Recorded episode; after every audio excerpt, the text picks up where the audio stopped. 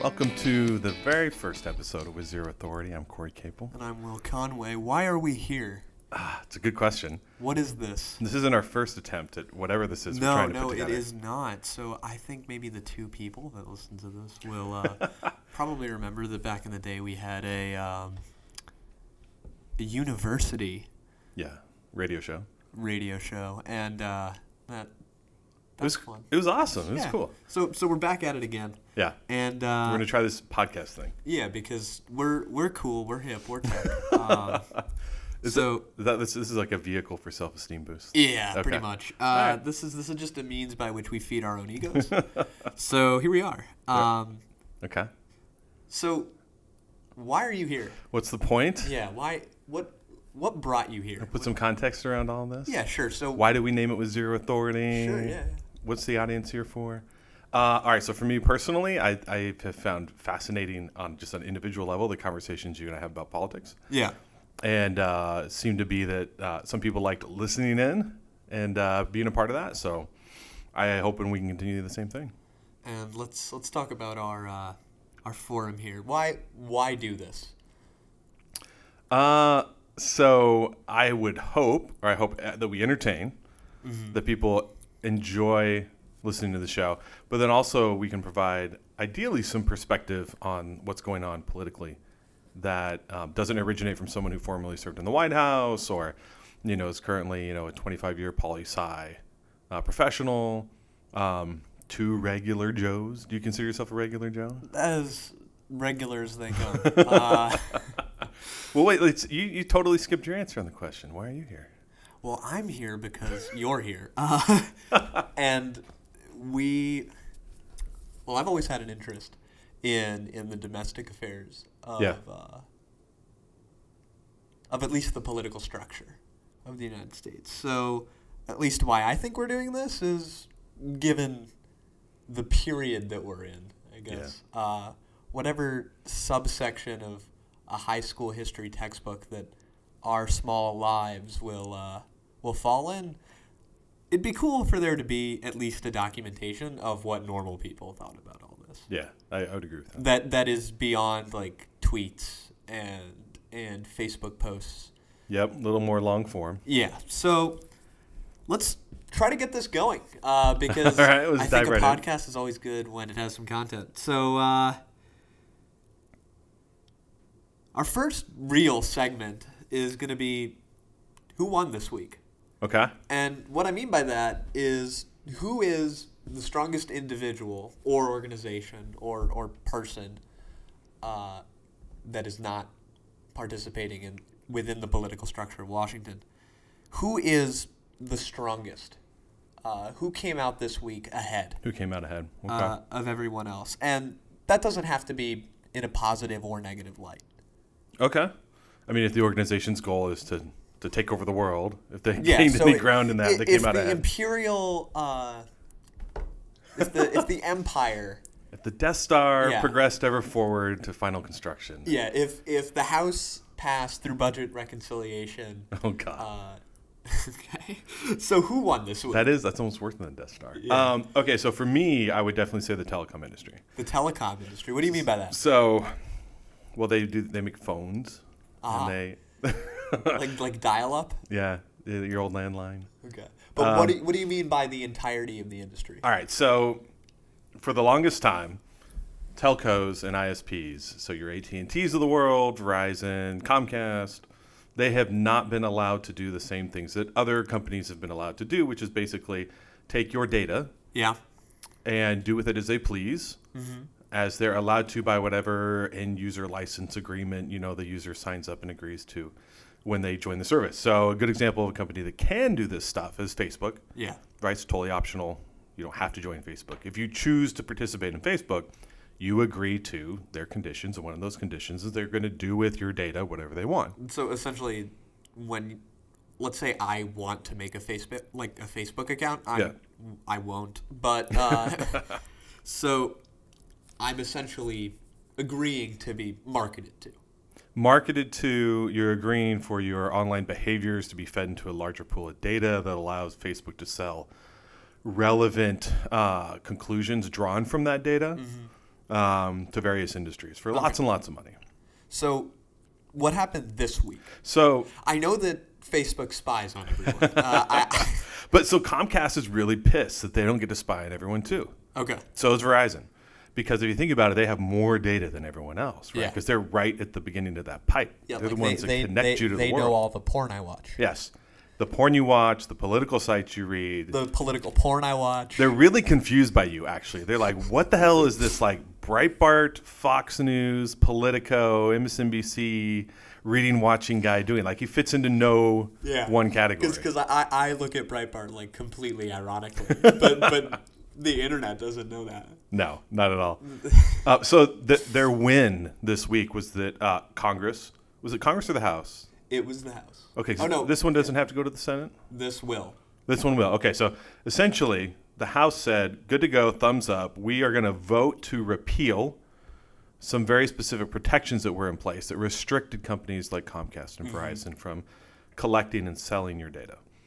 Um, data is a pretty general term, and it's uh, maybe valuable to get more specific about that, but the win is probably, in a couple years, billions of dollars in new revenue for these companies.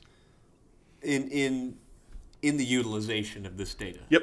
And okay, so now private corporations know what porn I watch.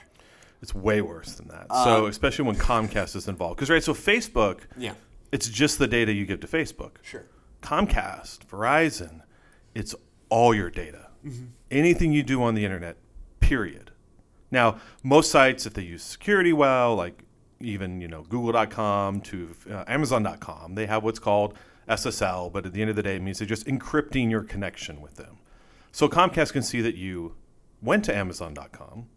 They can't really see what Amazon.com sent back to you. Like if you viewed a particular page, they can't see that you were looking at dildos or uh, anything else that you wouldn't want them to know you're looking I at. absolutely would. But in that case, what they can do is they can look at the thing that you asked Amazon for, the particular page, and then they just go visit it themselves. And then they view it like, oh, so this URL that has product ID 4415 in it, that's umbrellas or that's soap, right? So they can do that correlation to figure out exactly. So Comcast, Verizon, all these companies, they can build a profile of you as an individual. And then sh- like shoot that profile into into essentially an algorithm. Everything from yeah, an algorithm that says, you know, here are the neighborhoods in Miami that you should target with advertising to sell product X, to um, political campaigns that say here are your most likely people to turn to vote for you, or here are the ones most least likely to vote for you, so don't waste your time there. To and this is the scary part, to insurers to say someone living in this neighborhood, and they could probably actually boil it down to the individual house, Yeah. but these individuals are enormously riskier insurance bets because they're fat, they eat unhealthy, or whatever. Um, you lose control of you, the opportunity to be the one who chooses what information you share with people and when. So this has much more broad because the way it's been framed by kind of the internet, uh, and that's honestly just because um, TV news isn't really talking about this. They're kind of caught up in in um, sort of the day to day destruction of, of the Republican Party right now. so they're not really talking about this. But the broad implications of this, it's far beyond um, user X buying a guitar. Yes, Uh, correct. and then when I'm on Google, seeing like a guitar. Right? yep. Yeah, it's way, way bigger. Or, or if I buy a pair of shoes. so imagine you go to the bank and you apply for a loan and they say no. Uh huh. because we have this profile information built up about you that says we know you just lost your job or we, we know that your traditional purchasing habits have declined significantly in the last two months you're not buying what you used to buy and we're using that as an indicator that you've either have a, had a decrease in your income or you no longer get to control your relationship with those corporations that you choose to engage in mm-hmm. they, they have all the leverage if they didn't have all the leverage before they have all the leverage now. Yeah. Yeah. So the the question then becomes what can we do about it? yep What should we do about it? So so it's it's, it's not halfway there. yeah it's not It's across the finish there. line yet Um do you think you're going to see the same amount of advocacy that you're seeing for supporting the ACA, or at least that you should? I think there will be the same response uh, that we've seen so far in a lot of these issues from from people, uh, and they actually succeeded so far, at least, in seeing the travel bans overturned. Um, and Mm-hmm. I mean, the well, that was that was passed, but- also the success of very select groups of Yeah. individuals. Yeah, and the success of our uh, judicial system working the way it's supposed to work, uh, at least as far as the travel ban goes. Yeah. that was entirely driven by people, right? But Yeah. they, people did succeed in the town halls convincing their representatives not to vote for the ACA. Um, but the problem with this one is there's so many hundreds of millions of lobbying dollars. Uh, I, I think this one goes through. I don't, I don't think Trump cares to protest. The Senate's going to be the only one with a shot. Um, is it the 60% majority the Senate needs for this one? or is This will need basic a majority. a sixty percent. 60%. But as we've read, right, Democrats did it in 2013. Uh, the Republicans can just selectively, for these individual instances, push off the ability to filibuster or. No, it if if there is broad support amongst the Republican Party in the Senate, this goes through. Yeah. So, for tech heads that understand this stuff, uh, it's up to them to really make this something that normal people like myself can digest and understand, Yep. and then explain to us why this issue is as important as maintaining the presence of the ACA Yep. um, is as important as not allowing the executive branch to issue an order that bans individuals on the basis of religion. Right. Because I do believe that this is important. Absolutely. Um, but because of how complex uh, the issue is, and also because of how kind of esoteric in nature it is, right? Only tech people really could break this down. And, Yeah, and the details are definitely esoteric, but I like that the messaging so far from the front page ad or full page ads in the New York Times to what the headlines are. Um, they're focusing on the right bits to get people angry, which is that Comcast shouldn't be able to sell my social security number. yeah, no. So I think as far as action, obviously it's passed the House already. So if you, to, you want to try and influence the outcome of this, you need to get on the phones. You need to go visit the offices of your senators. Um, but you know, the people will do what they can do. Ultimately, they don't get the vote. They don't get the direct Yeah. vote. So So, how depressing. Yeah, let's let's get to something a little bit more fun, uh, which is the other side of this coin. Yeah. So we talked about who won. So obviously, who lost. So I'm going to kick that one to you. Oh, you're gonna kick the, The- me? Um, who lost? Uh, I think Sean Spicer lost the week. Spicy. Yeah, spicy. Uh, Spicy man. Spicy. I'm gonna man. keep this away from from Donald J. Trump. I'm gonna make this kind of abstract. Okay. In a sense, the reason he lost the week, uh, and I'm gonna try my best to stay away from the whole Devin Nunes debacle. Okay. Or Nunez. Uh, I'm sure someone's uh, insulted that I mispronounced or properly pronounced and then mispronounced his name. um, I, I just can't get it right. Uh, we need our first piece of hate mail. It's okay. Keep pushing no, it. that'd be good because then at least that proves that someone was listening. right. Um, Sean Spicer lost the week because he openly admitted that he's not doing his job well. How so? Like, it, I don't remember the specific. So throughout the Wednesday and Thursday press conferences, it was clear that the level of preparation that he had done prior to this press conference was de minimis. Um, whoa, and you whoa, and I whoa. What? were yeah, Help! I needed some vocabulary. you and I were talking here. about this. Uh, de minimis. Teach me the word. oh, all right, let's get. Come on. Let me open. I got a public high school education my here. legal- and the opportunity to learn a new word. Just minimal. Minimal? Okay. done no prep. We'll, Okay. we'll try to keep this. no, I appreciate it. So de minimis. Uh, and the issue with that is his job is not supposed to be campaign chair for Donald Trump's crusade to make America great again. Okay. It seems to be. He thinks That, that's that's job. not his job. The press secretary's job, at least my understanding as a civilian in all of this, is very, very fucking boring. Yeah. it's supposed to be acquiring information so that you can give that information to the press pool. What it's not supposed to be is, hey man, things are going really good in our Make America Great Again train. Did you see those cool pictures of Trump in the truck with Yeah. the pin? It's not supposed to be like that. It's supposed to be really, really, really, really, really dry stuff.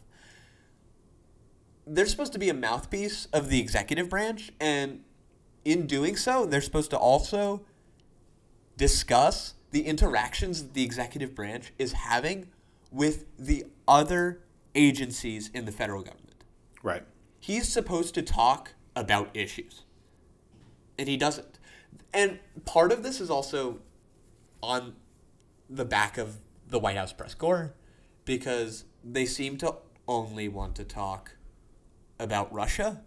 Okay. Um, and with fair I mean, maybe reason. understandably so, right, 'cause understandably the so. It is- implications of- it is the biggest ticket item Sure. in It could invalidate an entire presidency. yeah it it, it, it, it most likely will i'll be eating my words there'll be something I, I, i'm always wrong Well, um, can you, for me at least, dive in? What does this mean?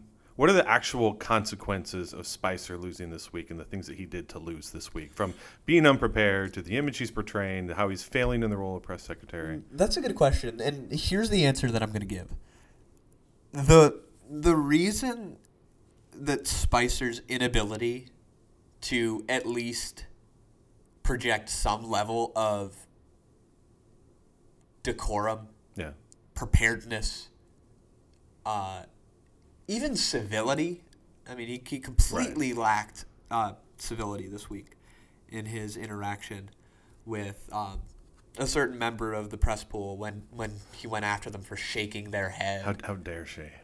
yeah, how dare she have she have emotions? All right. So, but what are the actual practical consequences of Spicer failing press, press secretary this week? It shows that the ineptitude has seeped into the entirety of the executive branch. it, it's not just the president. Um, we saw this with Jared Kushner kind of skipping town right. uh, during the the president's first real attempt to get some level of important legislation. I don't know, reversing the, the landmark achievement of the Democrats for the past eight years to, to try to to try to repeal that and replace it with whatever whatever this was. Right. we, we, we don't have to talk about that because that's not that's not this week. Um, but yeah, so he needs to be there, and he needs to be there at the capacity of a press secretary. Right. I, did he fall any farther than he could than he's already fallen? This week, Yeah. Yeah. Yeah. So after the incident where they claimed that it was British intelligence that was spying on the president, Right. Because of some Fox News thing. Jesus Christ. Um, I can't believe these are words that are coming out of my mouth. Well, I love that Trump said, "I'm going to have to go check Fox, check Fox News and get back to you." Yeah, I'll have to, I'll have to check that segment on cable news. Um, you have access to whatever. Um, after that, and then apologizing, and then publicly denying that you apologized, Right. and then the interaction with um, with the press pool this week. It's just become one too many uh, dominoes in a line, and one of them is finally tipped. right. It, it, it's it's just too much now, and the problem with this is um, that you can rebuild credibility within the White House. I mean, we've seen that after Nixon. That it's not the end of the world. There, there's always going to be a scar there. The office was never the same Okay. after Watergate. But it's different when the entire infrastructure of the executive branch has changed and it's garbage. The people that are in the executive branch. Not just the people, but the way it operates. There are people in the State Department that report to Jared Kushner Okay. and not to Rex Tillerson. Interesting. circumventing Rex Tillerson, the Secretary of State, I don't care who he is or what his personal Sure. capacity is, his office has been altered. Hmm. I hadn't heard about this. These That's kinds of these kinds of issues are far worse than Donald Trump tweeting at Arnold Schwarzenegger. So in three years and ten months, if there's a new president in office, though, there's nothing preventing that president from restoring things to the way they were. We no, just, but it's we're kind of in for almost four years of dysfunction. but think about what that can do. I mean, the Bush presidency was turbulent, right? Right. But it remained at least a respectable institution. Right. That administration, uh, in some ways, not so much. But I mean, there's always going to be like a Henry Kissinger. Sure, but like you said, they did they respected the institutions of government. They, they let them respected the function the, way they were. Right. Right. And there's a fundamental lack of respect here. Yeah. And that's the problem. The total disregard. And that's the problem. So I think Sean Spicer lost the week, but if we have to really zoom out, the federal system, the executive branch lost the week because Sean Spicer lost. That's a really good point that I hadn't really taken it that far because obviously the people front and center representing this administration are the easiest ones to pay attention to and to blame and to just kind of point fingers at when they're unprofessional and uh, but to your point, the executive branch is more than the office of the president. Uh, it's the agencies that work with him and for him, and all of them are being impacted by this administration as well. So the the crippling of the State Department, or the shifting of the agenda for the NSA, or like it really is going to reach out that far. It's it's going to have an actual concrete impact on the way these federal organizations operate. right. So, I mean, let's. I think the best way to to phrase it is that coming next week, starting Monday, Ivanka Trump will have had an office next to her father in the White House. Yeah. That's absurd. I mean, that's we haven't seen that kind of stuff since like I think Eisenhower. But at least then the man was qualified. His son was qualified. Right. right. You know, you they, they I- I'm sure out there somewhere there's someone making the justification that both JFK and RFK served at the same time. But it's really really really really really not the same. All right, I want to play devil's advocate for a moment because I think there's some people in this country that are happy to hear that, and they're probably the ones that said we need a businessman in the White House. We need a uh, someone who's um, not a part of the establishment. We need someone who's not political, and the more non-political people he brings with him, the better. Um, practically, right? So to that group of people, No, but what those like what? No, no, no, no. But there's a difference between having a non-political system and establishing a banana republic. I understand that, but I'm saying for those that want people of that, I don't know, background to be Well, part of the decision making process. This is how it's going. Yeah, This, this is what it is. This is what it's like when you give the um, the power hose to a five-year-old. yeah. So we, it's really important that I think that we track the consequences of this administration employing the, I don't know, the tactics, the strategy, the techniques that they do, and realize that this is what we voted for. Like this is what America asked for. These are the outcomes. I, I did not vote for this. I will. I I swear to God, I'm gonna get it. I'm gonna get a Hillary Clinton tattoo on my face. if that means that people won't assume I voted for Trump. Yeah. Um, Anyways, we're a little off the rails here. We're a little off burden. track. So, that's all right. So, the white man spicy, in the 21st spicy, century. spicy loses the week. Uh, Will's face may be a loser of the week as well if he puts a Hillary Clinton tattoo on his forehead. We'll Yeah. see what happens. This, this could be a good lose, loss of the week. For I'm with her and whatever is left of my face. Um, Telco's won the week. Our fourth segment, though. I love the title of this one. The State of the Elliptical. yeah, the state of the elliptical, and this week more specifically, Paul Ryan's elliptical. Is there anyone else in Congress on an elliptical? Oh yeah, several people. I'm sure. I'm sure the P90X. I know. master? I know that Chuck Schumer is occasionally on the They elliptical. exercise from time to time. Um, I know that uh, Harry Reid was a a uh, a real fitness buff. Okay. Uh, that's, that's, that's actually I'm, I'm I'm trademarking that fitness buff. Uh, All right, so we're jumping on Paul Ryan's elliptical. we're jumping on Paul Ryan. So because we're going to talk buddy buddy about the GOP. the hell was that, Paul? oh my! Which part do you want to talk about? Let- His idea for a replacement for Obamacare. Okay, well, not that because he's been saying that he's he's had this idea since he was like drinking, like All right. doing keggers. So do you think he actually ever had a plan before Oh, yeah. two months ago? Oh, oh, This is the Fuck byproduct yes. of years of Yes. planning. Oh, absolutely. He's had this plan since he was 19 years old of defederalizing all and everything. Uh, and this plan is a a mutated corpse of of his ideal world when it comes to this kind of stuff and the fact that Obamacare has been in place for nearly 3 years. So you're saying the version that we saw was a compromise with the realities of the ACA. So what did his what did his pure version of the plan look like? What did he have to give up? Privatize it all. Oh, completely. Oh yeah, no, Okay. like ensure that there is no hand uh, in this at all from the federal government. Because we have so much great grand history of corporations Oh, acting in the benefit and best Yeah. interests of the people. East India, man, East, the East India Company, they they they were they were morally superior. We we. okay, but yeah, no. This was this was his. Um, essentially, this was repeal and piss off. Like repeal and yeah, this is what we have. Yeah, really disappoint. Like really Shut fall up. on your fucking face. Like, what were they thinking? I mean, you had this many years to plan. I think Well, I've heard people about the describe well. The dog finally caught its tail. The dog finally caught the car it had been chasing for eight years. They had no idea what to do next. But herder capitalism herder.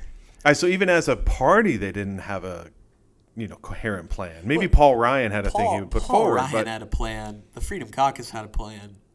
It was moderate Republicans that were like, "See, I, I just voted for it in, like I I just I didn't mean to. I just, you know, but but Obama." yeah, like they knew that it was going to go nowhere and they knew that there were no consequences to voting to do so. And now now it's real? Like voting for it was fake back then. It was it was theater then. How how badly does this hurt the GOP that with a majority in the in, in Congress, they couldn't get their first bill through? it hurts the GOP in the way that like now this wouldn't be a big deal if the cameras weren't on right The fact that the bill couldn't Yeah. didn't couldn't pass. No, because we, we all knew this about the Republican Party. That was that it, there's been a schism in the Republican Party since like 2010. Okay, so let's drill down to that that kind of layer then. What what is the reality that the Freedom Caucus is going to have enough influence that they'll start pulling the GOP That they're crazy and they did this all throughout hostage? the. they're crazy. They did this all throughout the Obama administration, and who would have thunk? They're still doing it now. So it's like 30 or 40 people, generally Tea Partiers. Because let's dive into what the Yeah, Freedom they're not they're is. not really Tea Partiers anymore. Like a lot of those Yeah. people got picked off. kind of transformed, yeah. And some of Uh. them are, are starting to be bought by lobbyists. But it's about 30 or 40, and the Republicans don't have enough of a like traditional GOP majority in the House Yeah. to get stuff through without them. yeah, Um, So will Paul Ryan budge in the interest of showing that the majority GOP rule can get stuff through? budge in which direction? Uh, making compromises toward whatever the Freedom Caucus says needs to happen in order for them to throw their support behind whatever bill is up at the time. The problem is there's a dance there. Right. um, it's like it's a balancing act with the Republican Party, and it just shouldn't be because the Democratic Party they vote in lockstep. Like people can shit talk Nancy Pelosi all they want, but if she says bend, they bend. Yeah. Um, But they don't have a radical wing that's as radical as But- the Freedom Caucus. yeah, the Republican Party, when John Boehner said X, half of them said like X ish, and the other said no, screw that, Why? so these divisions existed long before Paul Ryan got here, and they're going to exist long bef- long after he he leaves. But it's a dance. So the more you play to the Freedom Caucus, the more you alienate moderate Republicans by putting them in danger because they're in moderate districts or swing districts, Right. centrist districts. So the the more right wing because every single time the Freedom Caucus went in to meet with Trump, They just got what they wanted. Right? Now you could sell shitty insurance. Right. right. Uh, there, there wasn't a requirement that in order to be deemed an insurance policy, it had to cover hospital visits. It didn't need to. It didn't need to have preventative care for breast cancer. It didn't need to have emergency care. It didn't need to have doctor's visits. What are you buying at that point? Right, right. That's like the general of of, of health insurance. but that's but that's not their. So so every agenda, single time right? they did that, well, that's the Freedom Caucus's agenda. no, I'm saying their agenda is not oriented towards getting people a quality product. It's toward increasing the profit and bottom line it's of just insurers. getting the government out of it, right? And a lot of them are doing it in principle, right? They just believe that that that the government shouldn't be involved. Yeah, in within the Freedom Caucus And- for sure, but the GOP that's- at large. That's at least respectable, right? Because you can, yeah, they're principled. yeah, at least they're staying true to their principles. These moderates, yeah. like, the Freedom Caucus is going to do what the Freedom Caucus is going to do. They're not the same as the moderate Republicans. Now, I say that hesitantly because there really is like, there really are like two, two moderate Republicans left Okay. and that would probably be no, not even him, just John McCain, Yeah. and he's he's a hawk on security issues. Sure. So, but the Freedom Caucus has always done this. They're gonna keep doing this. Paul Ryan should have known that this was going to be the game that he had to play that week. Right. Um, Where does he go next then? Where does he take the party next? tax reform, I guess. Like I, like what what do they do now? Because tax reform is the is the cool big ticket item, right? That Trump wants to get to. Get to tax reform, tax reform, tax reform. But that's not what Trump voters asked for. Like they didn't go in on on election day and say, "You know what I want? I want the Paul Ryan agenda. I, I want whatever whatever Reince Priebus is having." Right. They did not vote for that. They voted for this like populist right wing shit show. And what they're gonna get is Chamber of Commerce Republicanism, and that that does not compute. It just doesn't translate. All right. So we already know Trump's out with caring and- or giving a flying fuck about what the constituents want, what the voters want. But the next step, it sounds like, for at least the party, what they're going to put on the table next is tax reform. Um, how big is the divide between Ryan, Trump, and the Freedom Caucus, and whatever combination you want to put it? What likelihood is it? What is the likelihood that they'll find consensus?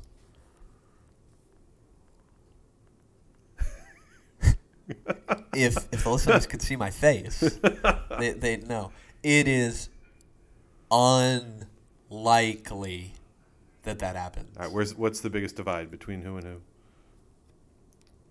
It, it still always comes down to congressional politics, which is good. Like I should be happy that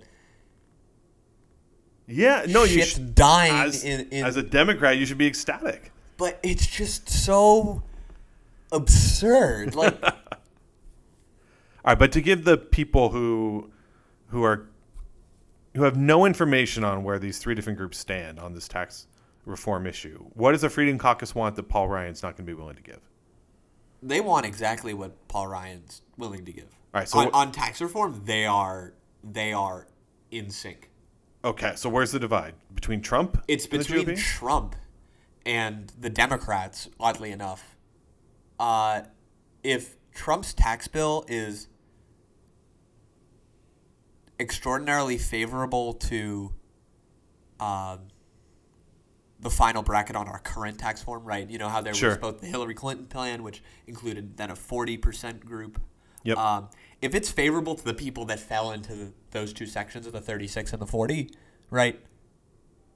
It's going to be widely unpopular because there's only two ways you can pay for something like that, and their big ticket item that was going to pay for this, let's not forget, was getting rid of the ACA.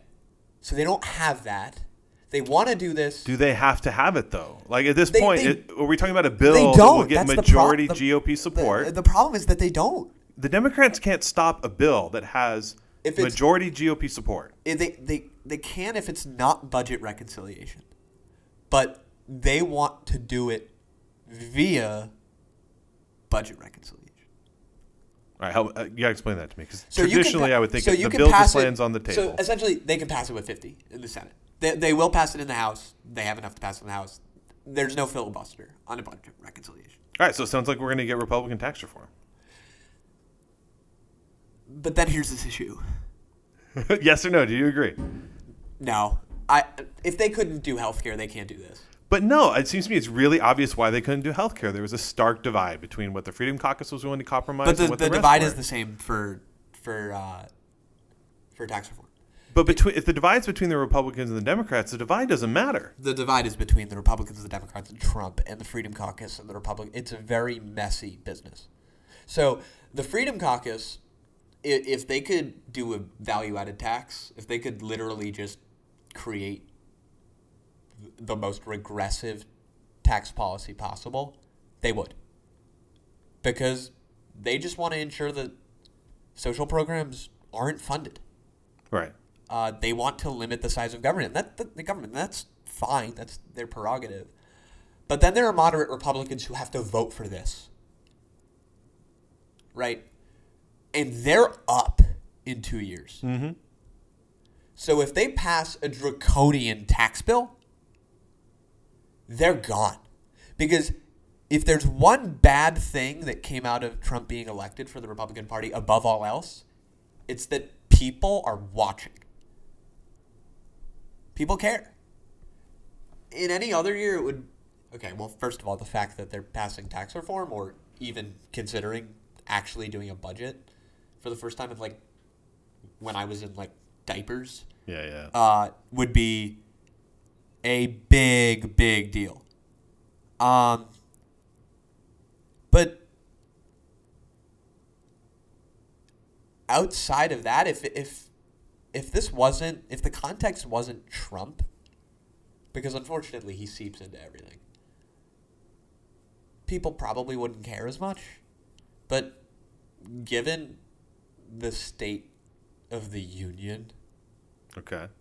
people will care. All right, and there so- will be consequences, concrete consequences for. So you're Republicans that vote projecting a similar outcome as the proposal placement for the ACA because there'll be enough protest from the public to influence the moderate Republican vote to support whatever tax reform plan comes through. Yeah, because a lot of these people have to.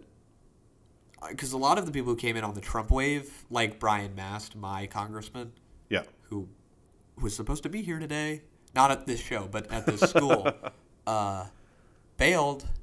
Where are you, Brian? But uh, I'm gonna have to reschedule. Yeah, he's uh he's a one of the more Breitbart leaning uh, individuals. He came in on the Trump wave, right? People who voted for him and voted for Trump did not vote to ensure that Stephen Cohen pays less in taxes. It's not what they voted for. But I wonder if they're going to be as outraged because this isn't something that hits their pocketbooks, right? Oh, the it is. replacement. No, not as directly. So if you're going to lose your health care, right, that's a punch in the gut, right? If you're not going to be able to go to the doctor or the hospital, that's a punch in the gut. The way in which people are going to lose money with, I guess, their proposed tax reform um, isn't as direct. Isn't going to hit their paycheck. I mean, it's more about tax cuts for the wealthy than it is about raising taxes on the poor. But or how do you class. offset tax for the wealthy when I don't think they can't care about healthcare? offsetting. I don't think that's part of the plan. So okay, so here here's what we're gonna do. Because aren't the aren't the Trump's- budget and tax reform fa- two different things? Yes, but Trump's favorite thing to discuss is his proposed spending plan, right? That he had all throughout the campaign. Right. Rebuilding the bridges and roads and yada yada yada. It's civics 101 level stuff. Um, it- he loved talking about it because he, he wants to make America great again. but how do you do that and cut taxes? Uh, Like, let's have a really, really basic discussion. Like, let's let's make two pools, okay? Here's tax revenue, and here's an increase in spending. If one goes down, the other has to go down.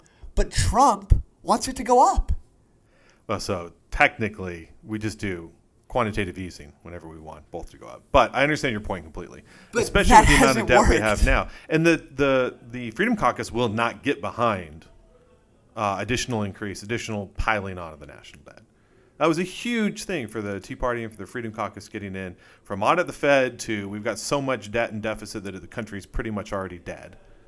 You have to retract government spending. You have to try to get us back on the right track. I can't see them coming to terms on any type of tax reform that that, like you said, doesn't decrease significantly government spending. He wants to put another 50 billion into defense. So it's got to be some sort of massive across the board cuts to spending, to government agencies and programs that he couldn't give a flying fuck about, social programs. I mean, because to your point, like he's going to have to balance it in some way. Is he? let, let, like, let's be honest. Reagan didn't. Bush 2 didn't. Obama actually did try. He tried, but one of the things I learned from working in government more than anything else is the easiest thing to do. And by the way, to everybody, we're gonna peel away at that onion about what his like vague working in government means. It's it's actually relatively interesting, and we'll probably dedicate an episode down the line when We'll like something is happening. But just interjection. it's a foreshadowing of things to come. Um, the hardest thing to do is take budget away. The hardest thing to do is take money away. It's, it's, it's nearly impossible. And, and to what you were just talking about, we've layered and layered and layered after administration after administration more spending and more debt on the country and really ultimately you and me, the people, because that's who is going to have to pay the bill. Yeah, and, and Trump's spending is, is not actually as popul like populist as you'd think. Very little of this stuff is out of the ordinary. Um, some of the things that he's proposed, like the hike in uh, military spending, it's going to be the same way it was in 2003. It's not going to the soldiers. It's never going to trickle Of its way not. down there. No. The, he's he's just going to buy a bunch of big ticket items like And that's not Trump. That's contracts. DOD. That's that's the Department of Defense. They've been doing that for decades. The Yeah. money never goes. But but that's a problem, right? Because Trump ran on being like the working man's Sure. president, right? And there are working men in the military, right? The working man is the engineer, the soldier, And the women. support Yep. trooper, the the yeah, the like the men and women that are that are the lifeblood of that institution of the military, Mm-hmm. whatever it now encompasses, whatever we ask of it at this point. Um, it it doesn't seem like it's going to go to making the lives better for the forgotten man. No, to- I mean, make no, be, be not confused. It won't go uh, to defense contractors. It will go to big, big budget military defense projects. Um, it will not go to frontline soldiers. And there's a whole separate conversation there on where that money should go and what programs we should be spending on. But the takeaway for the kind of the conversation we're having, what's the likelihood that the GOP is going to go 0 for 2? And propose Oh, if they go legislation. 0 for 2, it's over. Like you can't you can't fail twice with both houses of Congress and the executive branch. That'd be embarrassing. I mean, it's already embarrassing that they can't. Do it. like it's clear they're not a cohesive governing body, but like it would be beyond the pale to see the GOP fail to pass pretty paltry health care. Like Yeah. it, it's not okay. It's unpopular because it repealed Obamacare, right? And it's also unpopular because it was like, can I say it, it was shitty Obamacare? Can I call it shitty Obamacare? No, because the whole funding uh, model, the lack of an individual mandate. I mean, they were worlds apart. The no, idea no, but, but they wanted to achieve all of the cool stuff of Obamacare, like the you're, Some of it. You're 26 and you're still on your parents' plan. Uh, you have a pre-existing condition. You're not barred from receiving the service. Yeah, no, I think it was just a shitty return to pro-provider healthcare, right? They Yeah, didn't prioritize it. Like that's not a hard bill to pass. I, I still really don't understand. Like it didn't screw with Americans enough for the Freedom Caucus to like it. That- I'm surprised that you are surprised that they couldn't pass that.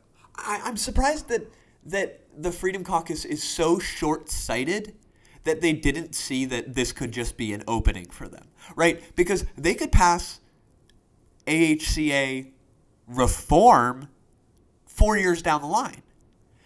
So if I was a Republican, I'd say, well, let's not let the uh, well, it would have died in the Senate, but let's talk about the House. Um, if I was a Freedom Caucus member, I'd say let's not let the imperfect be the enemy of the good, right? So let's Yeah, but that's not the Freedom Caucus. That's not in any way, shape, or form who they are. They're completely hardline. Yeah, but it's so weird, right? Because their government inaction used to be an attempt to sort of stop the government, right? But now their inaction is enabling government to continue to operate, right? They're they're upholding the status quo, and for once, the status quo is actually desirable. It's so weird, right? Because like they their whole purpose was I'm gonna shut down Washington, right? And that's unfair Sure. because not all Freedom Caucus members are from the South. Um, a lot of them are. Most actually, a lot of them aren't, and they're also real assholes. So I'm gonna keep this northeastern accent for that. Um, but just this once, the tactic that they utilized is benefiting Democrats. Like, who would have thought that this is the world that we're in? That the Freedom Caucus kamikaze piloting into like the carrier that is the AHCA is what saved the Democratic Party's achievement.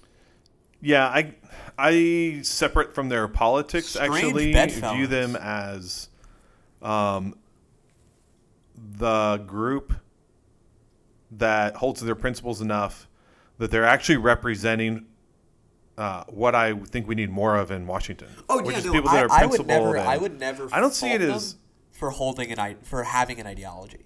See, I think that's that's an issue, and we'll have our our liberalism critique episode. We we really should, uh, especially now. Um, but let me just leave like a nugget on the floor here, like a little gold nugget. Okay. Uh, it's not gold. It's it's like bronze if we're lucky. Um, people are allowed to have an opinion as long as they stay true to those convictions, right? And at least these people are doing it out of principle and not out of politics. yeah, sure. And in a t- sick and twisted sense, that's refreshing. Yeah, for sure. like, it, Right. So what what agenda is driving them? It's their their personal agenda. It's their, well, their that that principles. also in the fact that a lot of them are friends of the industry. But Are you okay over there? Yeah, I, it's just I'm dying. You sound I- constipated. I, just can't believe that they failed to pass what would be. I'm not surprised at all. That thing was not an easy- passable. Anyways, we need to get off this But elliptical. it doesn't Paul matter. Ryan's it starting to sweat. They, they could pass Kind the, of smelly. the. They could pass the Chuck Schumer's mom sucks. No, the reason that bill six, didn't pass had X- nothing to do with like the party. The bill was a pile of shit No, that but, en- but they could literally enraged Americans. Given the fact that Republicans have both the House and the Senate, and the and then beyond that the White House, they should literally be able to pass shit. well, they should, but they haven't been able to. And so, And that just that's just that doesn't mean I support the legislation, and I, I think that's where uh, you and I sort of had a disconnect. no, they- I understand you don't support the given their legislation. posi- given their position, like legislatively, they should literally be able to pass shit. Not with the Freedom Caucus. Like the reality of what the GOP looks like right now, they shouldn't be able to. They have to find. this, this shit is not shitty enough. that's a, but like that's So- essentially what it was. All right, so whatever. Like the GOP has a fundamental problem with a, a big enough uh, clique in their party uh, is is in disagreement with the broader GOP strategy, and so they're going to have to deal with that moving forward. They're 0 for 1 because of it. We'll see if they'll become 0 for 2 because of it, because that's what's up next. They've got to put something forward. I'm not a betting man, but uh, I'm I'm going for 0 for 2. I'll put some money on the table. All right, Yeah, yeah. all right. So off the elliptical. Yeah, off the elliptical. I'm Uh, sore. It ain't so deep. I like this segment because really, at the end of the day, while Will and I may rail against what's going on in this country, I think it's really important to acknowledge the fact that uh, it's not as dire as the world wants to tell you. The quote unquote mainstream media Oh God, here we make go. it sound here we go. like the mainstream. the media. sky is falling. But there's a lot of positive uh, oh yeah, coming out absolutely. of this last two months. It's been it's three months now, isn't it? Yeah, I, I was like I had this epiphany like November thirteenth. I I think I just screamed at the top of my lungs. I wish it was March because I thought that at that point, like we'd be so deep into it that I'd be used to it and that I wouldn't care Yeah. anymore. We're getting there. Uh, I'm I'm kind of getting worn down, but I'm, there's It's- always something new. It's interesting to me. I, I've lost the patience to have the a good- conversations with liberals that are just consumed by anger and shock. Like none of this surprised me. Yeah. So I'm like I'm more interested in the conversations Well, I'm, about. I'm shocked about other things. Like The- I'm just shocked at the ineptitude of the Republicans. like I, I'm just I'm just shocked at that. But uh, Yeah. I, like I'm not shocked that they won. I'm not shocked that that this is what they're doing.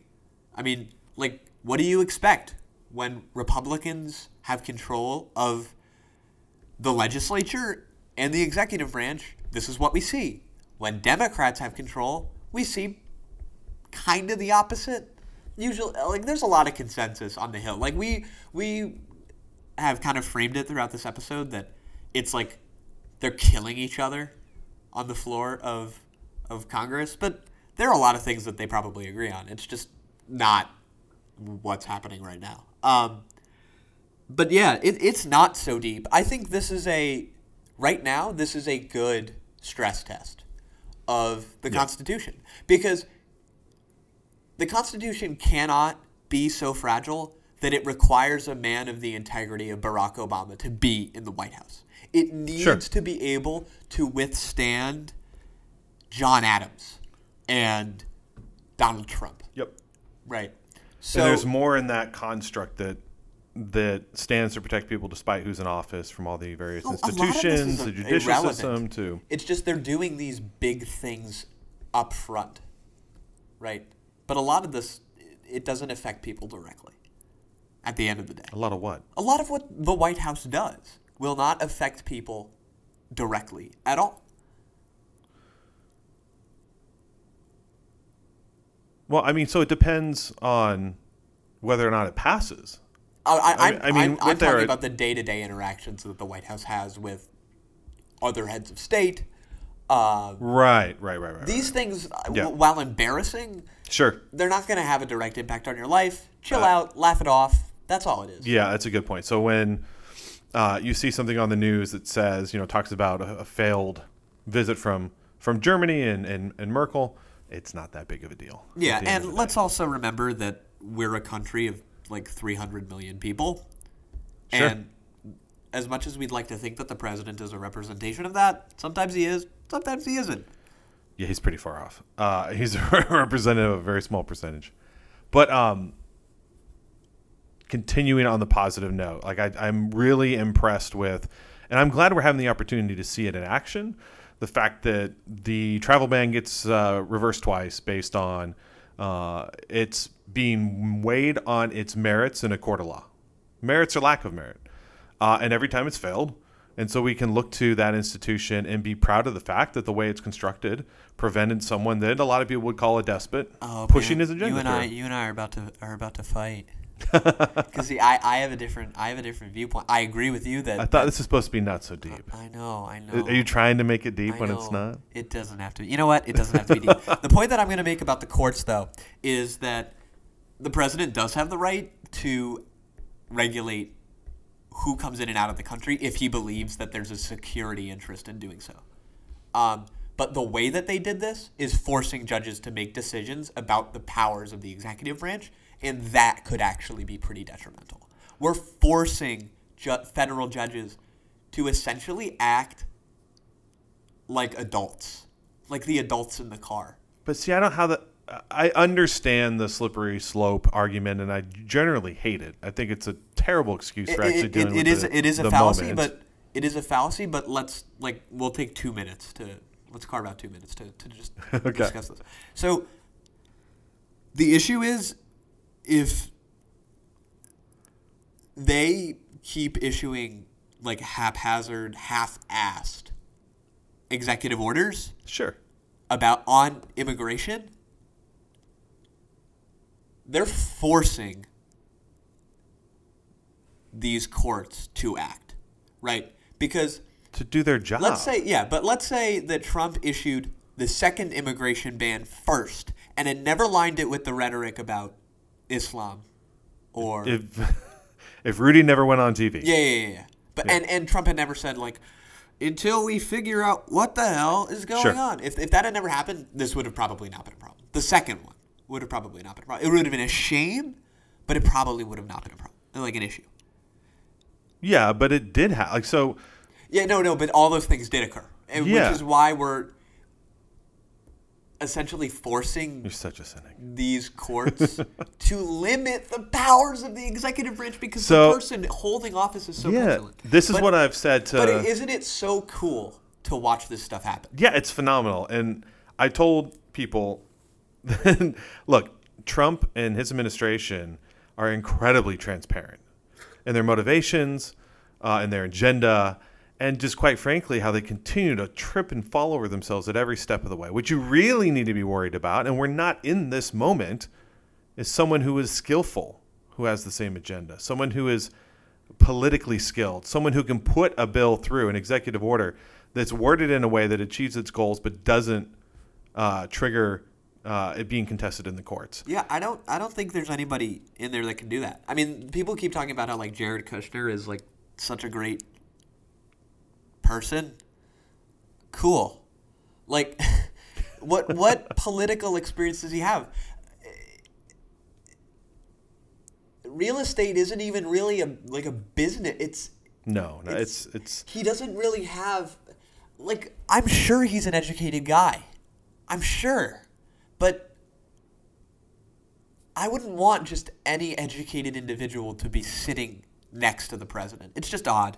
It's just odd. But it's not that deep because no, they- it's they're just not. testing the metal of our institutions. And our institutions are holding up just fine. Yeah, they're working great, and I think everyone should be happy for that.